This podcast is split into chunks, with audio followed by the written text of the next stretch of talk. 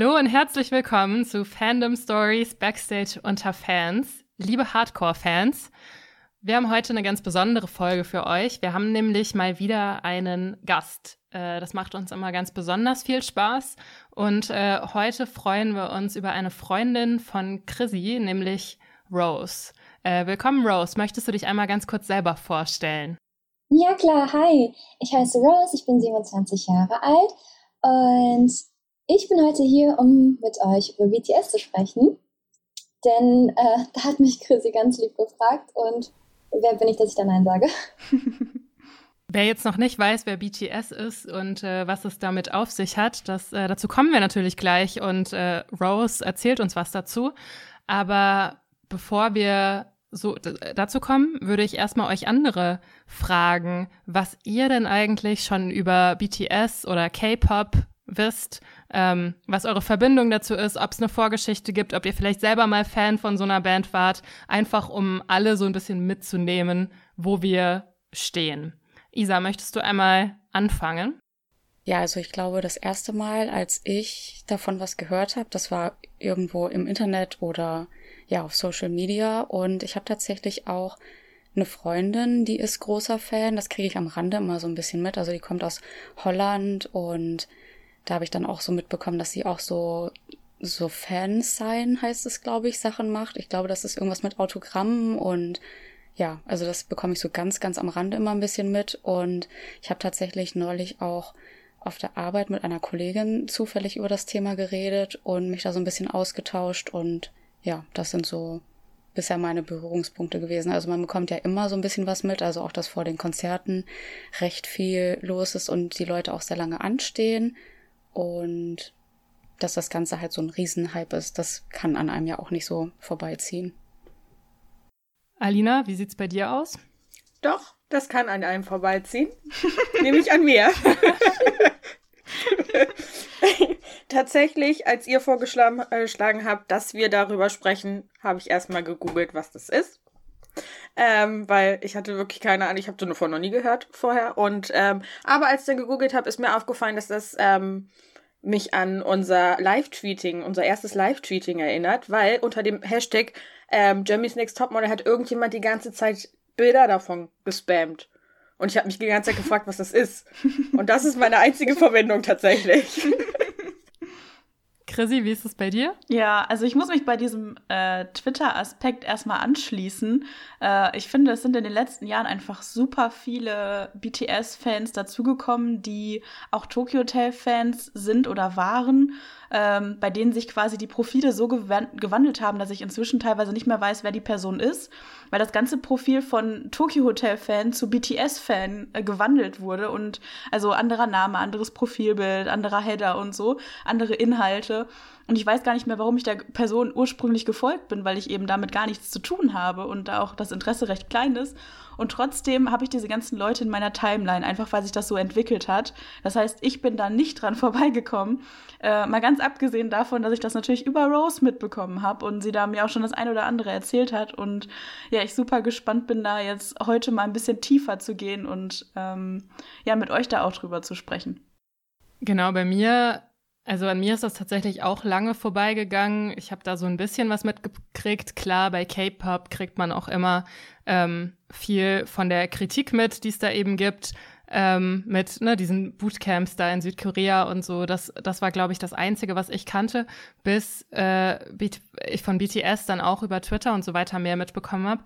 Und ähm, bei BTS äh, ist auf jeden Fall das, was mir als erstes in den Kopf kommt, ist die, die BTS Army, die irgendwie bekannt sind dafür, dass sie so Streaming-Aktionen und sowas machen.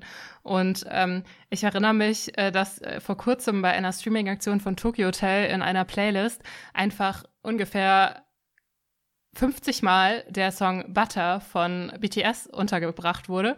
Und ich glaube, ich weiß nicht mehr, ob es Isa oder Alina waren. Auf jeden Fall, jemand hat in unseren äh, Chat geschrieben, warum? Was haben die denn eigentlich alle? Weil irgendjemand hat irgendwie geschrieben, so, ähm, ihr sollt alle Butter kaufen. Und die eine von den beiden hat geschrieben, hä, warum sollen wir denn Butter kaufen? Was hat das denn jetzt mit Tokyo Hotel zu tun? Das war Isa, nicht ich. Und das war so witzig. Es hat, ne, also hat nur am Rande was mit BTS zu tun, aber es war sehr witzig.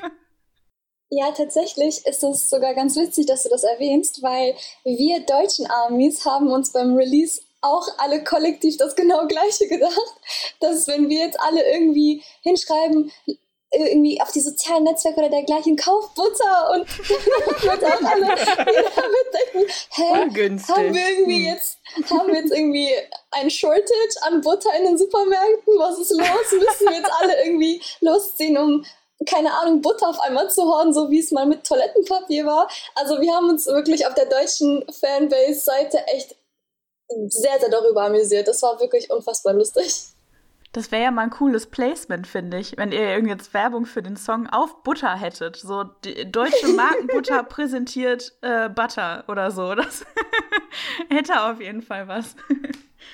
Stimmt. Ja, dann war ich ja gar nicht äh, so weit davon ab. Also ich weiß noch, dass wir alle sehr drüber gelacht haben und ich nur dachte, ja, okay, keine Ahnung. Da stand dann halt in diesem Verlauf stand irgendwie, did you all buy butter? Und ich dachte so, okay, ähm, kochen die zusammen und machen irgendwie ein Rezept oder so. Also, ja. ja, sehr schöne, sehr schöne Anekdote. ähm, ich würde dann auch einfach mal mit den Fragen starten und gucken, äh, was wir so über BTS äh, noch anderes rausfinden können, außer dass sie einen Song namens Butter haben. Ähm, Rose, seit wann bist du denn Fan und was macht für dich das Fansein aus? Mm, ich selbst bin tatsächlich seit Anfang Juli 2017 in das Fandom eingestiegen. Ähm, für mich selbst macht das Fansein aus, dass es eigentlich jeden Tag irgendwas Neues und Aufregendes gibt. Also es, uns ist wirklich nie langweilig. Ähm, und es gibt halt wirklich jeden Tag irgendetwas, worauf man sich wirklich freuen kann. Ich stehe jeden Morgen auf und habe bestimmt fünf bis sechs irgendwelche ähm, Tweet-Benachrichtigungen von BTS selbst, von deren Label, irgendwelche ähm, Ankündigungen von Kollaborationen, was weiß ich was. Es ist immer irgendetwas los. Ich stehe wirklich jeden Morgen zu Neuigkeiten auf. Und selbst wenn es auch mal nichts Neues gibt, findet man immer so viel Freude und Zuspruch in der Musik ähm, oder hat, hat, zum Beispiel auch einfach was zum Lachen im Fandom.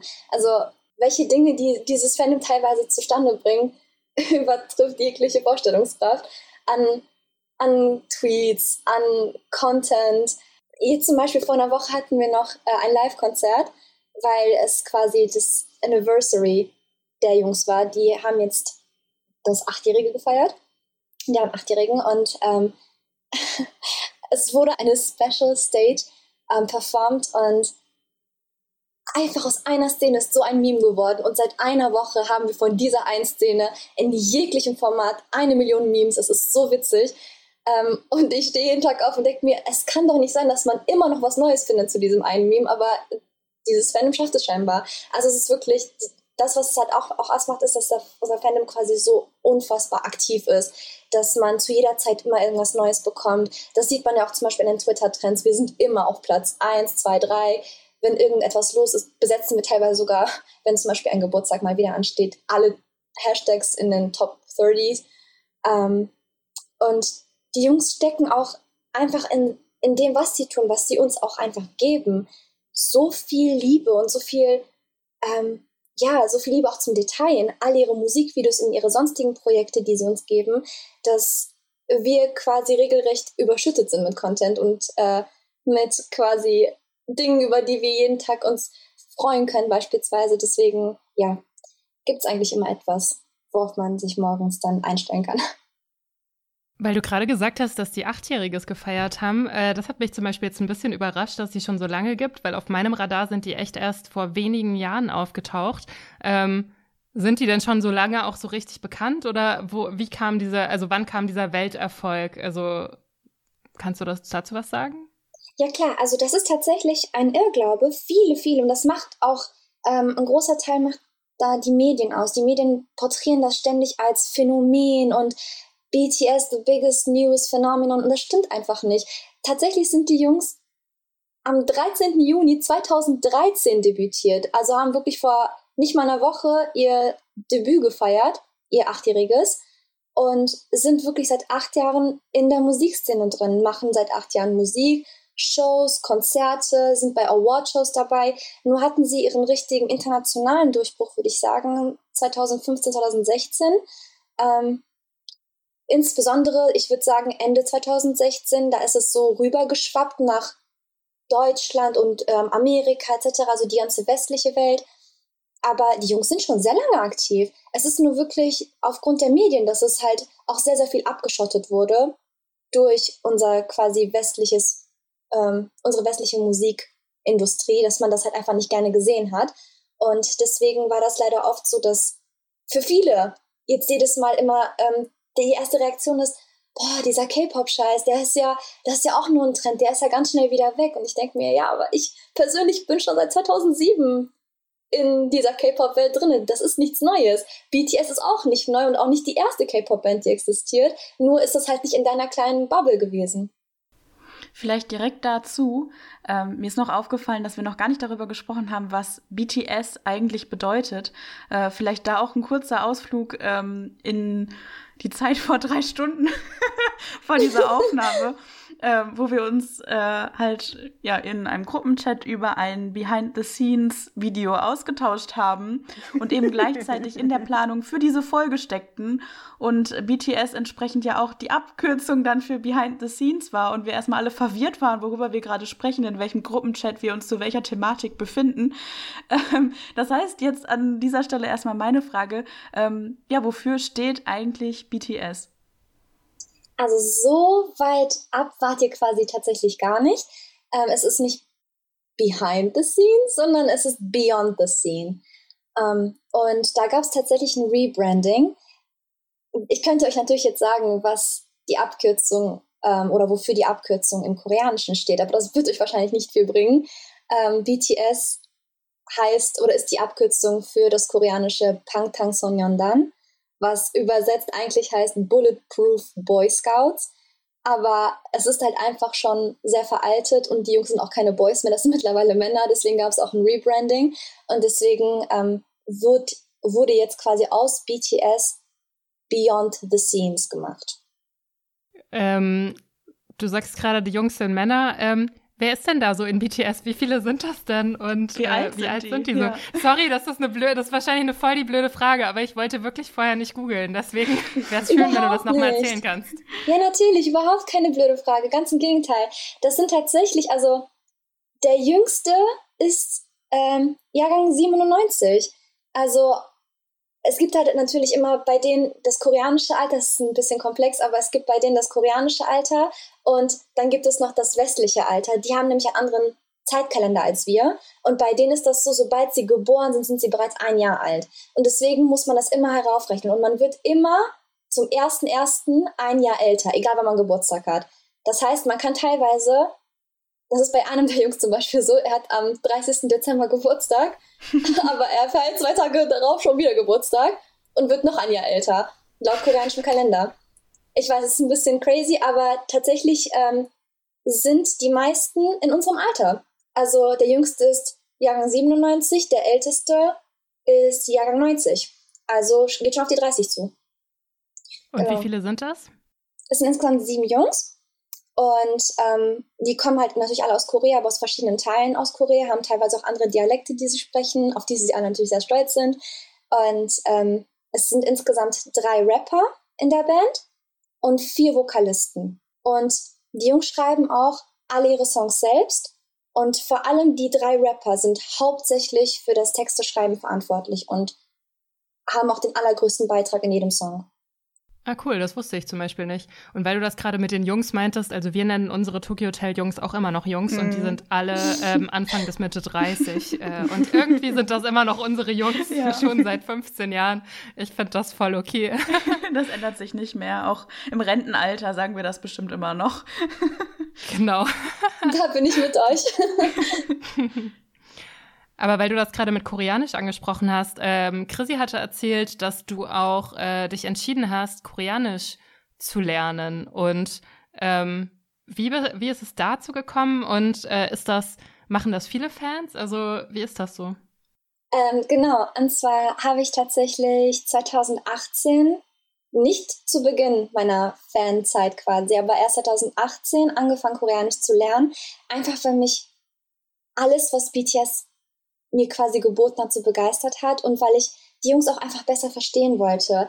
Weil ähm, wir haben bei uns im Fandom natürlich sehr viele Dolmetscher, die den Content und auch deren ähm, Interviews beispielsweise für uns übersetzen. Aber selbst die sagen jedes Mal, dass man das Koreanische nicht eins zu eins ins Englische übersetzen kann und dass immer etwas von der Essenz und von der Tiefgründigkeit verloren geht. Und das hat mich persönlich ein bisschen gestört. Deswegen wollte ich selber was daran tun. Und ich wollte vor allem auch nicht immer so auf Untertitel angewiesen sein. Deswegen habe ich mich dann irgendwann entschieden, ähm, dass ich tatsächlich an der Uni einen Koreanischkurs belege. Habe das dann auch weitergeführt bis heute. Und ähm, es hat mir echt geholfen, muss ich sagen. Also wir haben, wie gesagt, bei uns in unserem Fandom wirklich extrem zuverlässige, schnelle und vor allem auch vertrauenswürdige Dolmetscher, ähm, die wirklich innerhalb von wenigen Sekunden teilweise sogar ähm, selbst Live-Vlogs, die die Jungs wirklich in dem Moment machen, simultan für uns alle auf Twitter übersetzen. Und der Großteil unseres Fandoms stützt sich wirklich komplett auf diese Dolmetscher. Ähm, die haben uns aber auch noch nie wirklich enttäuscht. Ähm, und diese machen das aber auch komplett freiwillig. Das heißt, sie verlangen absolut nichts im Gegenzug dafür. Es geht halt immer um die Gemeinschaft und darum, dass halt alle an diesem Fansein teilhaben können. Genau, aber um das nochmal zusätzlich zu ergänzen, habe ich mir selbst vorgenommen, nochmal mich selbst einzuarbeiten.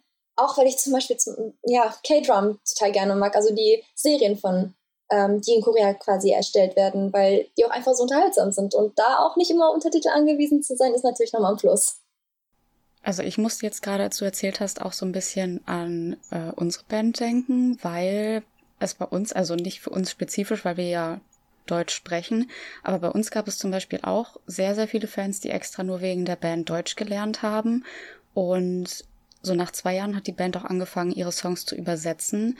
Und uns als Deutschen ist dann aufgefallen, dass ja, die Übersetzungen da auch so ein bisschen hinterhergehinkt haben oder vielleicht auch gar nicht so gut waren. Und ich kann da komplett nachvollziehen, äh, dass du da auch den Wunsch hattest, genau das zu verstehen, was in der Sprache auch rüberkommt, weil, ja, wie gesagt, bei Tokyo Hotel war es auch der Fall, dass da dann Sachen so ein bisschen unter den Tisch gefallen sind oder halt, ja, sich anders angefühlt haben. Deswegen, ja, ist eine große Gemeinsamkeit, finde ich.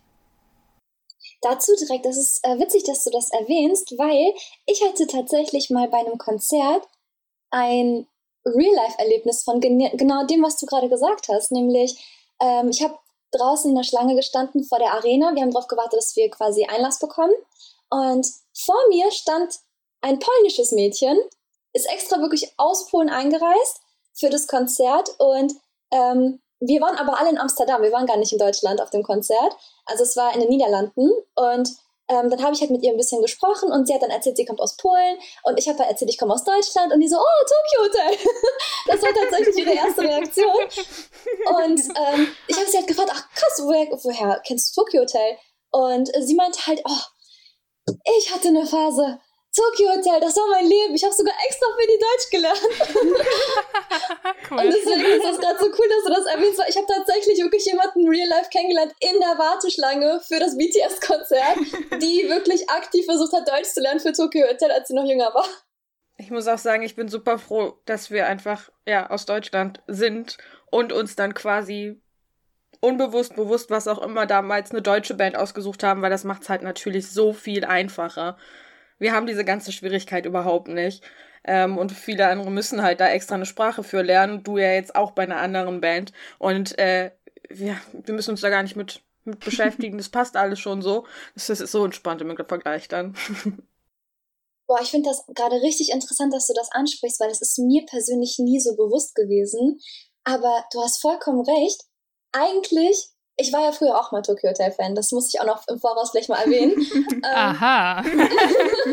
Äh, ich war nie so deep drin, aber ich habe die Musik immer richtig gefeiert und auch später noch ein paar Sachen von denen verfolgt.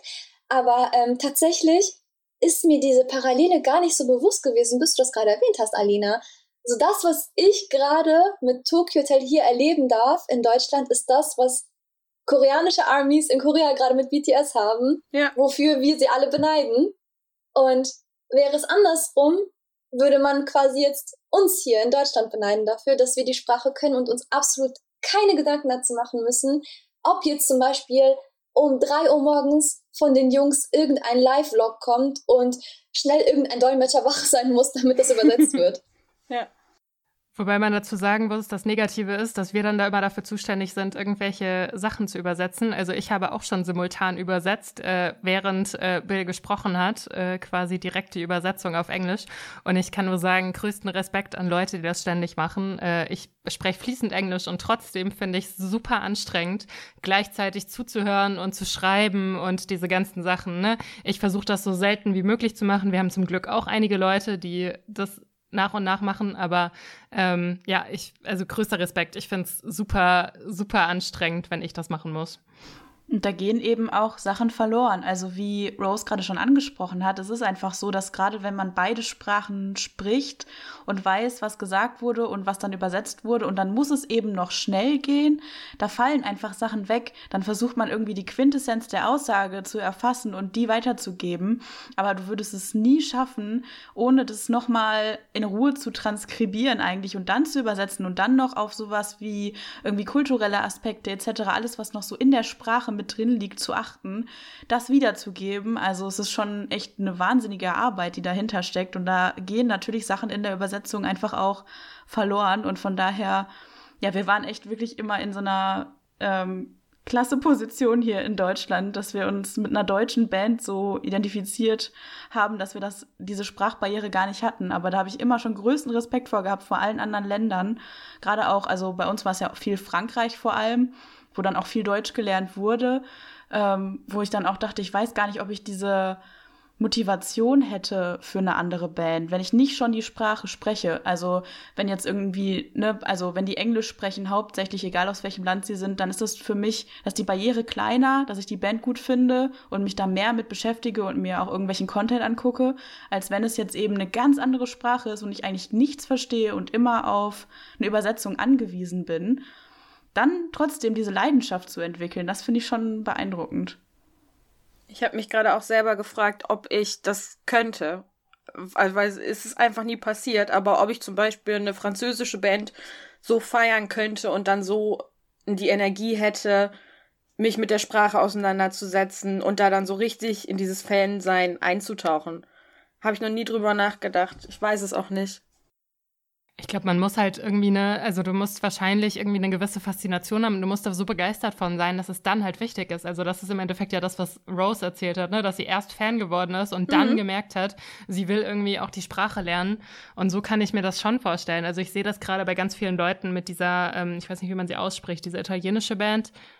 Maneskin oder so, keine Ahnung, diese Band, die den ESC gewonnen hat, ähm, wo auch plötzlich so viele Leute so begeistert von sind und das ging so, so schnell irgendwie, dass die dann plötzlich so ähm, auch mit italienischen Worten plötzlich schreiben und so. Also, keine Ahnung, ich, also, ne, ich kann mich reinfühlen in dieses, wie begeistert man von was sein muss, auch wenn bei mir das jetzt immer englischsprachige und deutschsprachige Bands sind, aber ja. Ich weiß nur nicht, ob, äh, oder ich frage mich gerade, ob das mich dann, diese Sprachbarriere mich vielleicht von meiner Faszination stoppen würde und ich dann gar nicht erst da reintauchen könnte.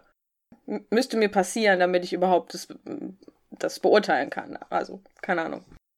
Das ist ja eine gute Gelegenheit, um Rose zu fragen, äh, was für dich die Faszination ausmacht. Also, wie bist du, wie kam es dazu, dass du BTS-Fan geworden bist? Wie bist du auf die aufmerksam geworden? Ähm, also tatsächlich gibt es da ich sag mal, es gibt eine gefestigte Meinung in unserem Fandom hierzu. Ähm, man findet BTS nicht, sondern BTS findet einen selbst, wenn man sie gerade am allermeisten braucht.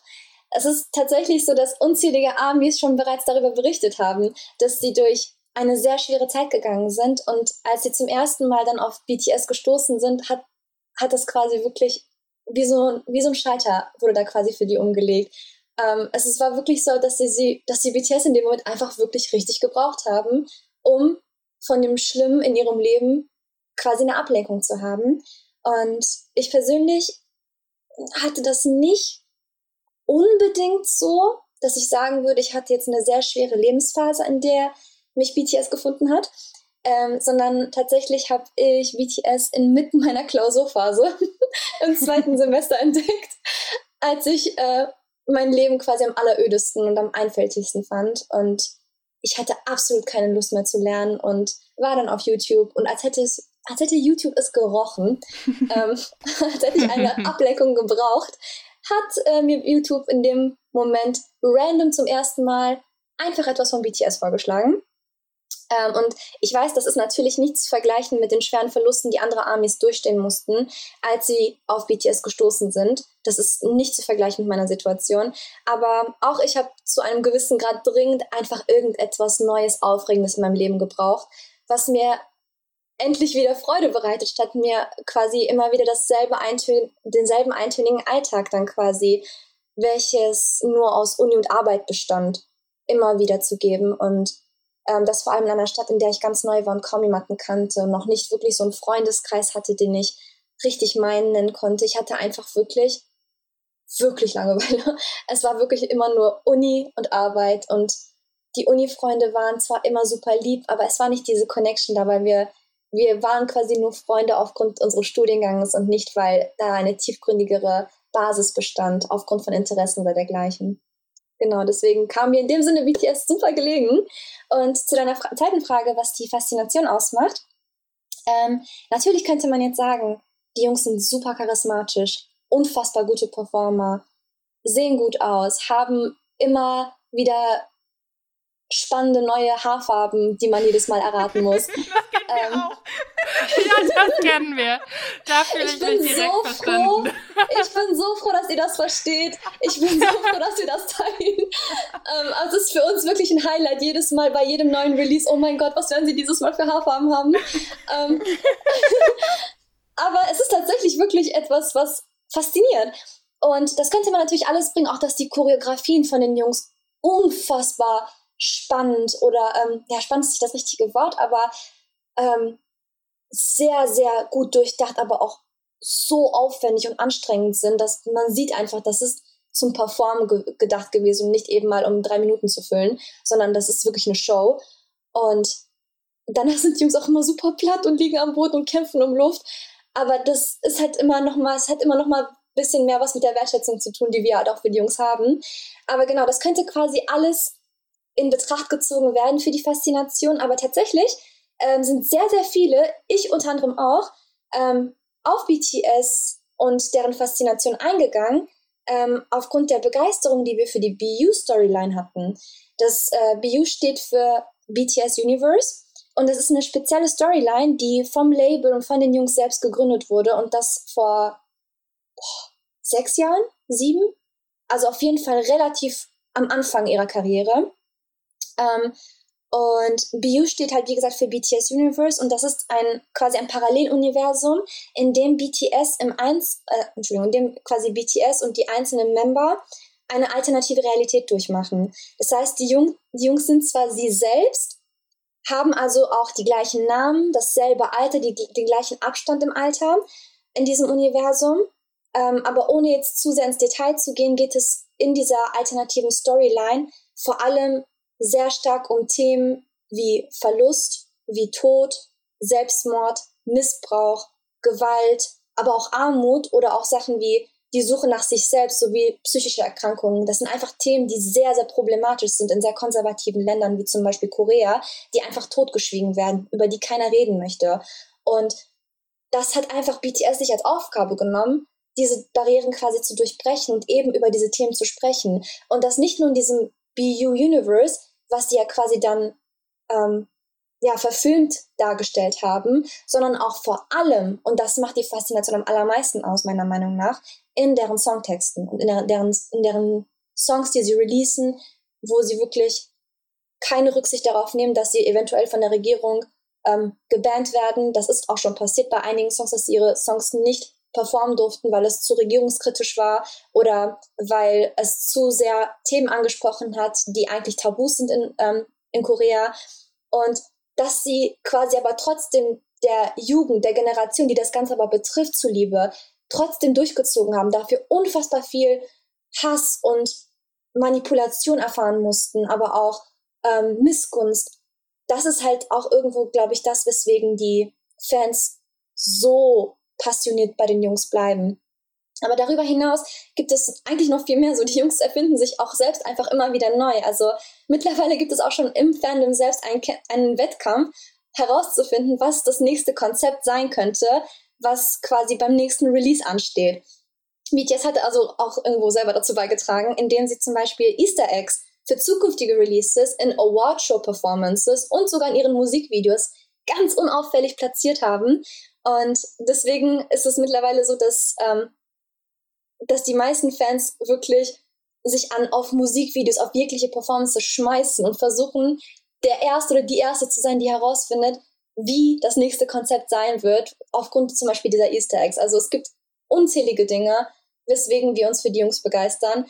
Aber wenn wir wirklich einen Strich unter, der, unter die Rechnung quasi machen und da ein Fazit ziehen, am Ende des Tages bleiben wirklich die allermeisten so dermaßen loyal und treu bei BTS aufgrund ihrer Persönlichkeiten, weil die Jungs einfach so aufrichtig, so liebenswert und vor allem so extrem lustige Persönlichkeiten haben.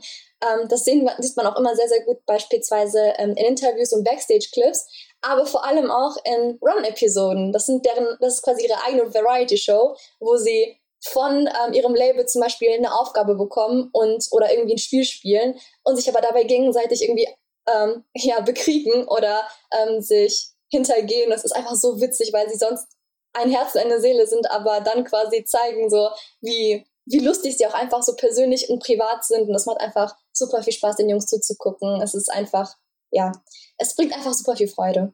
Ich finde das gerade total faszinierend, weil ich glaube, an Content mangelt es euch ja wirklich nicht. Also ich glaube, wenn man jetzt einsteigen würde, die Zeit, die man bräuchte oder die man dann hat, um da reinzufinden und sich alles anzugucken, man wird ja nicht fertig. Also das, du hast ja auch überall übers Internet verteilt wahrscheinlich Schnipsel an, an Dingen, die du dir angucken kannst und mit denen du Ewigkeiten Zeit verbringen kannst. Äh, das ist schon, also finde ich super faszinierend, auch was für ja verschiedene Möglichkeiten, die da aufgebaut haben. Und ich glaube, das ist, also ich kenne das von keiner anderen Band, ich habe es auch vorher noch nie gehört, dass es eben diese äh, BU-Geschichte gibt. Also alles, was du quasi gerade gesagt hast, war für mich komplett neu und ist wahnsinnig faszinierend und muss ich irgendwie auch erstmal verarbeiten, weil ich das mit so einer einfachen Band, sage ich jetzt mal, einfach irgendjemand macht Musik, bringt man nicht direkt dieses komplette, diesen kompletten Rucksack, der da mit dranhängt, in Verbindung. Ähm, eben, ganz genau. Also das ist das auch, was die allermeisten sagen, die von anderen Fandoms quasi in das BTS, äh, BTS-Fandom einsteigen, dass sie noch nie sich ja, ich sag mal, nicht nur erschlagen gefühlt haben mit dem ganzen Content, sondern aber auch, dass sie noch nie so viel Freude daran hatten, sich mit einer Band auseinanderzusetzen, weil es einfach so viele Facetten und Aspekte gibt, ähm, mit denen man sich auseinandersetzen kann. Und das haben die Jungs ja auch sehr, sehr bewusst gemacht. Also die hatten auch in allen diesen Entscheidungen ein Mitspracherecht. Und sie haben sich ja dafür entschieden, dass eben diese Themen beispielsweise angesprochen werden. Dass es aber auch natürlich leichter verdaulich über zum Beispiel Kurzfilme oder Animationen dargestellt wurde und nicht nur über die Songs, die wo sie ja wussten, dass es wahrscheinlich auch so sein wird, dass man sich die teilweise übersetzen muss oder dergleichen oder dass die ähm, nicht performt werden dürfen, dass man das irgendwie anders nochmal an den Endnutzer bringen kann. Das ist das eine. Und zum anderen, was du gesagt hast mit dem, dass man, wenn man jetzt anfangen würde, man würde sich völlig erschlagen fühlen. Tatsächlich ähm, geht es sehr vielen neuen Armies so. Wir hatten jetzt eine ganz große Welle an Quarantine Armies während des Lockdowns, ah, die einfach ja. nichts zu tun hatten zu Hause. Zu Hause saßen, die Schule war geschlossen, die Uni war geschlossen. Also hat man sich entschieden, wir machen das jetzt. Und aufgrund dessen hat tatsächlich unser Fandom sogar ganze Guidelines erstellt, wo man anfangen kann, wo man was findet, dass man quasi alles als Marathon durchgehen kann, um da sich reinzufinden.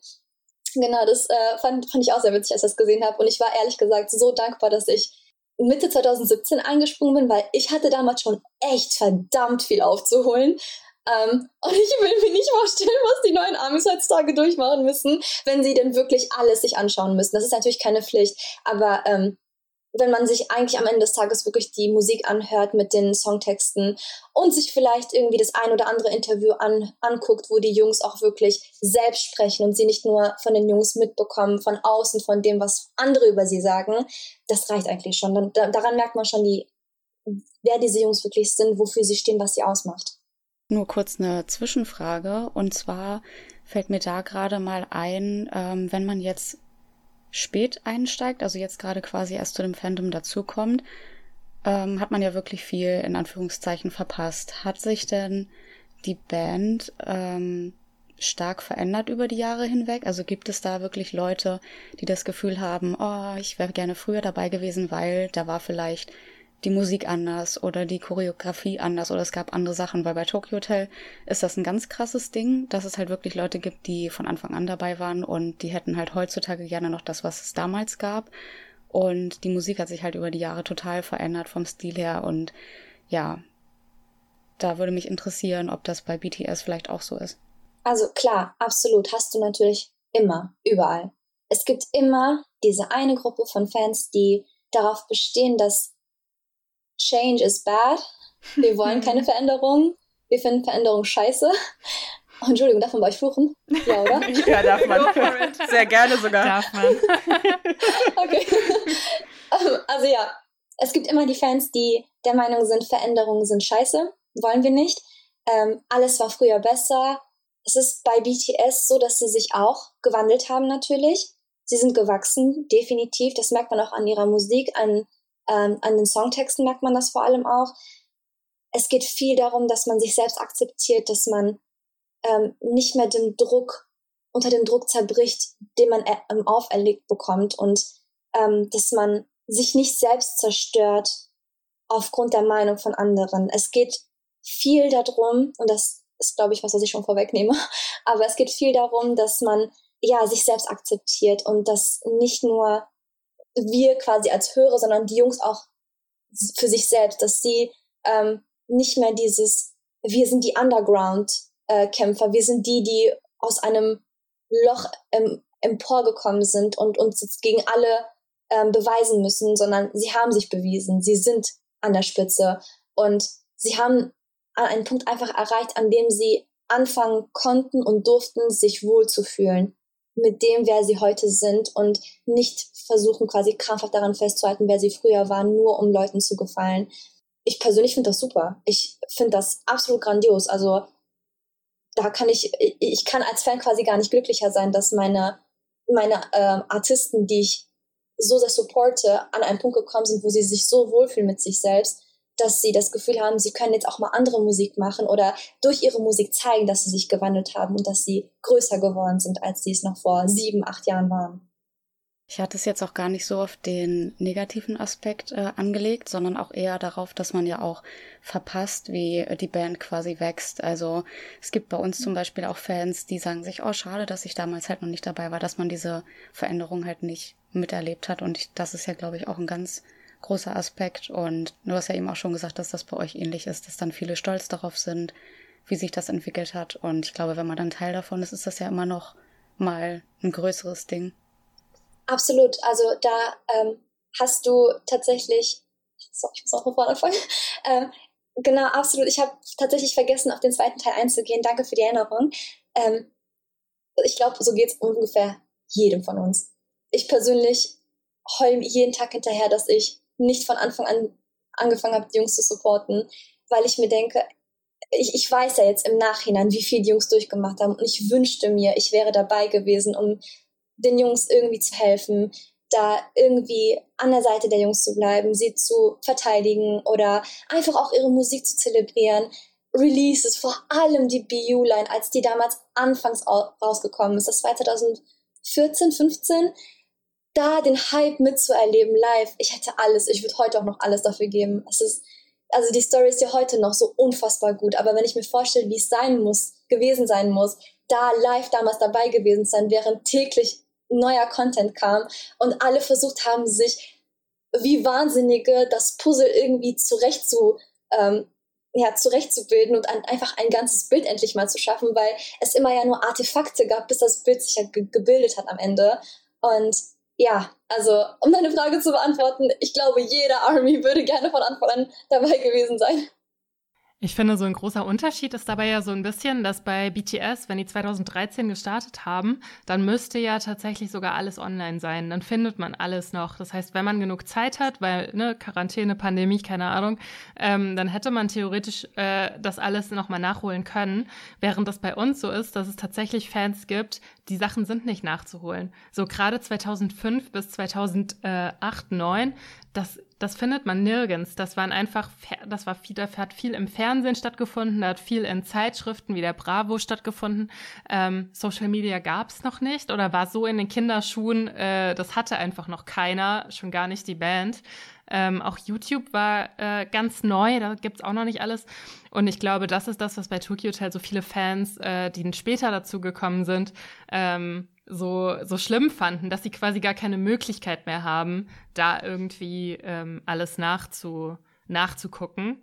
Ähm, aber was ich noch dazu sagen wollte, was du meintest mit diesem ne, man selbst sein und wie sie sich da so positiv entwickelt haben, ich glaube, das ist was, was wir auch total nachfühlen können, weil vor kurzem ist ja Bilds Biografie rausgekommen. Da haben wir auch eine Folge dazu gemacht äh, zu Career Suicide und das ist ja auch was, was er ganz häufig betont, wie gut es ist, dass er mittlerweile in seinem Leben an einem Punkt ist, wo das quasi, wo er einfach er selber sein kann und wo er nicht mehr äh, sich nach irgendjemandem richten muss oder so. Und äh, ich glaube, das ist für jeden Künstler, jede Künstlerin ähm, oder jeden Mensch, jeder, für jeden Menschen irgendwie ein total wichtiger Punkt im Leben, wo man da hinkommt, dass man ähm, man selber sein kann.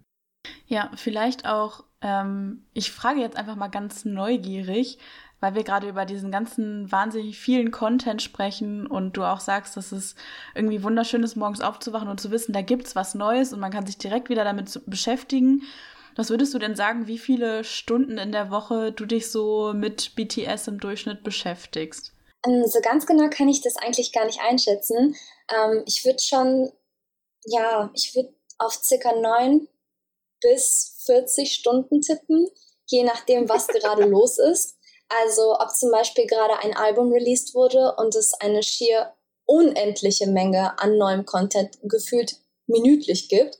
Ähm, oder ob wir gerade eine, ich sag mal in Anführungsstrichen, Dürre erleben und wissen, dass es erstmal nicht so viel Neues geben wird, weil beispielsweise die Promotion-Phase für diesen Release, der gerade war, ja, vorbei ist. Dann haben wir meistens eher eine Laufphase und da kann es auch schon sein, dass ich zum Beispiel weniger als neun Stunden die Woche mal beschäftigt bin mit BTS. Manchmal bin ich auch für 15 Minuten am Tag auf Twitter und dann ist mein Alltag so voll, dass ich keine Zeit mehr habe, nochmal reinzugehen und das ist dann die ganze Woche so, dann komme ich vielleicht nicht mal auf eine ganze Stunde in der ganzen Woche oder höchstens zwei.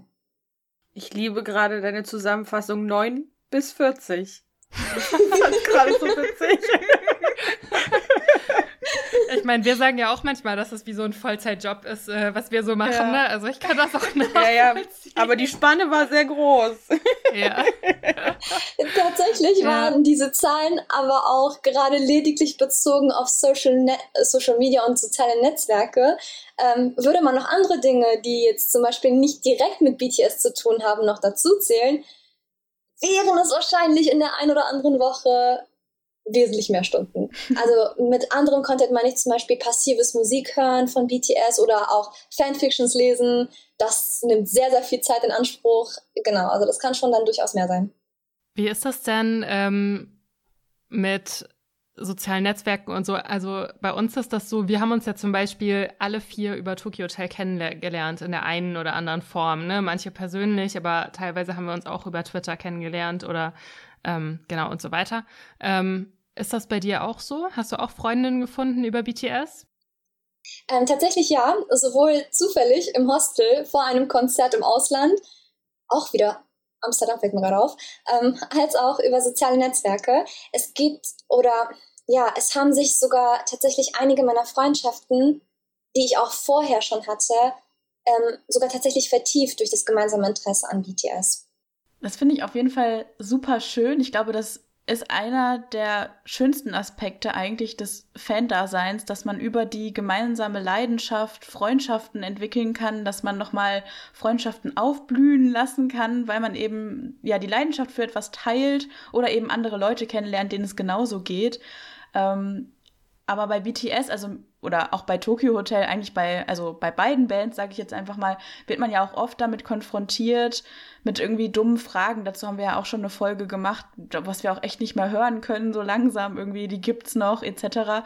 Ähm, das ist bei BTS ja, also ich könnte mir vorstellen, dass es genauso ist, dass wenn man erstmal ein Gespräch beginnt oder irgendjemand rausfindet, äh, dass man eben äh, der BTS Army, ich hoffe, ich sage das richtig, angehört. Ähm, was, was ja, womit ist man da so konfrontiert? Also was sind so vielleicht auch negative Sachen, mit denen man dann da irgendwie sich beschäftigen muss von anderen Menschen?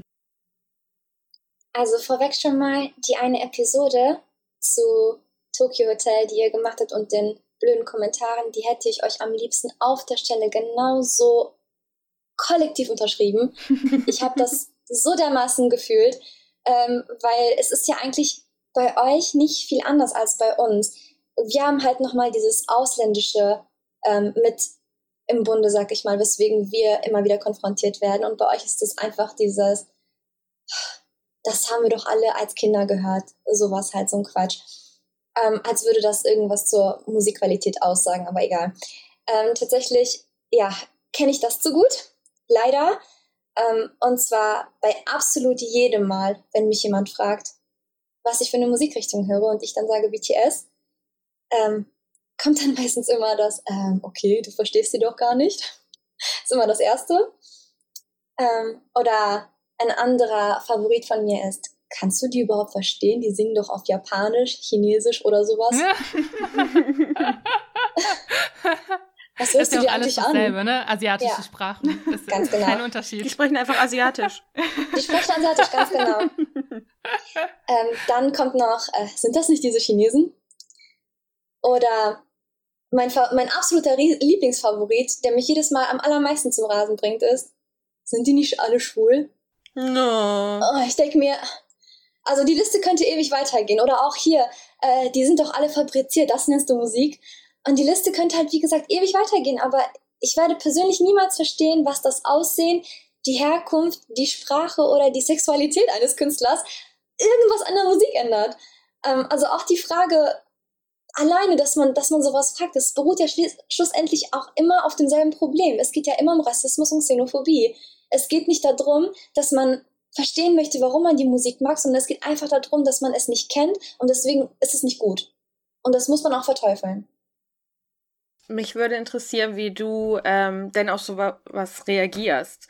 Weil ich finde, bei mir zum Beispiel oder wahrscheinlich bei uns allen, glaube ich, hat es sich sehr gewandelt. Früher ist man da halt total drin aufgegangen und wollte es unbedingt verteidigen und ähm, hat da voll viel Herz reingelegt und hat sich persönlich angegriffen gefühlt und heute bin ich so, ja, nerv mich nicht. Geh mir nicht auf die Nerven, aber geh halt weiter, ist mir egal. Wie empfindest du das? Ich war auch anfangs eher sehr genervt davon, wenn das jemand gesagt hat und habe noch versucht, das zu rechtfertigen. Das ist dann aber irgendwann übergegangen zu einer Gleichgültigkeit, ja. weil ich schon irgendwo damit gerechnet habe. Also ich stelle mich schon in der Sekunde, wo diese Frage noch nicht mal zu Ende gestellt wurde, darauf ein, dass eine blöde Bemerkung kommt und lasse in dem Moment schon alle meine Hoffnungen gehen. also ich lasse sie wirklich ziehen, dass ich da irgendwen dazu oder, oder irgendwie überzeugen kann, dass das es um die Musik geht und dass es, dass es mich glücklich macht. Ich gebe sogar diese Hoffnung schon auf in dem Moment. Und mittlerweile muss ich sagen, gehe ich sofort über auf Sarkasmus. Also sofort. Wenn jemand sagt, das mhm. sind das nicht diese Chinesen, dann sage ich immer, ja, ganz genau die. Mhm. die, die, sprechen ja. auch alle übrigens Japanisch. Genau. Also, die Chinesen, die Japanisch sprechen, genau. Genau. Und sind, sind die nicht alle schwul? Ganz genau. Deswegen machen die so gute Musik. Was soll man sonst noch sagen? Also wenn ich ja. jetzt anfange, die Jungs zu verteidigen, letzten Endes, wer bin ich, dass ich, dass ich mir das Recht rausnehme, deren Sexualität zu bestimmen, als außenstehender Fan irgendwo in Deutschland. Kann sogar sein, dass die ein oder anderen, ähm, ja, ich sag mal, in, auf das andere Ufer zuschwimmen. Und wenn schon, was macht das aus? Und woher habe ich als außenstehende Person das Recht, darüber irgendwie zu urteilen oder mir dazu eine Meinung zu bilden? Und vor allem, was macht das bitte am Ende des Tages an der Musik aus und an der Message, die die Jungs rüberbringen. Es kann mir doch völlig egal sein. Meinetwegen können die alle, ich weiß nicht, können das alles Baumstämme sein, solange die Musik gut ist und solange sie liebenswürdig sind und die richtige Message vermitteln. Zu der Schwuldiskussion brauchst du gar nichts sagen. Das verstehen ja. wir alle sehr gut und alle Tokyo Hotel-Fans, die diesen Podcast hören. Äh, Bildsexualität äh, war schon immer mit das Wichtigste für alle Leute, die nicht Tokyo Hotel-Fan sind. ja, und erstaunlicherweise für uns nicht, ne? ich glaube, da kann man leider ähm, also was jetzt diese ganzen Fan-Diskussionen da äh, diesbezüglich angehen oder Nicht-Fan-Diskussionen. Ich glaube, da kann man auch nicht viel drüber sagen. Es wird sich eh nicht ändern. Ja, lassen wir das einfach so stehen. Also ich persönlich bin auch nicht mehr in dem Alter, dass ich da irgendwie jeden ständig verteidigen muss. Also, das. Ich werde die Leute eh nicht umstimmen können. Also sollen sie halt bitte bei ihrer Meinung bleiben, was Tokyo Hotel oder irgendwelche Bands angeht. Ja, ich würde sagen, damit schließen wir die Tür, aber nicht ganz. Wir lassen sie noch einen Spalt weit offen, denn schon in einer Woche, am nächsten Mittwoch, hört ihr die Fortsetzung dieser Folge, dem Interview mit Rose zu BTS. Und wir werden unter anderem darüber sprechen, wie die BTS-Community so aufgebaut ist und ähm, welche Gemeinsamkeiten und Unterschiede wir noch so zu Tokyo Hotel feststellen werden. Also schaltet am nächsten Mittwoch wieder zu Fandom Stories ein. Bis dahin.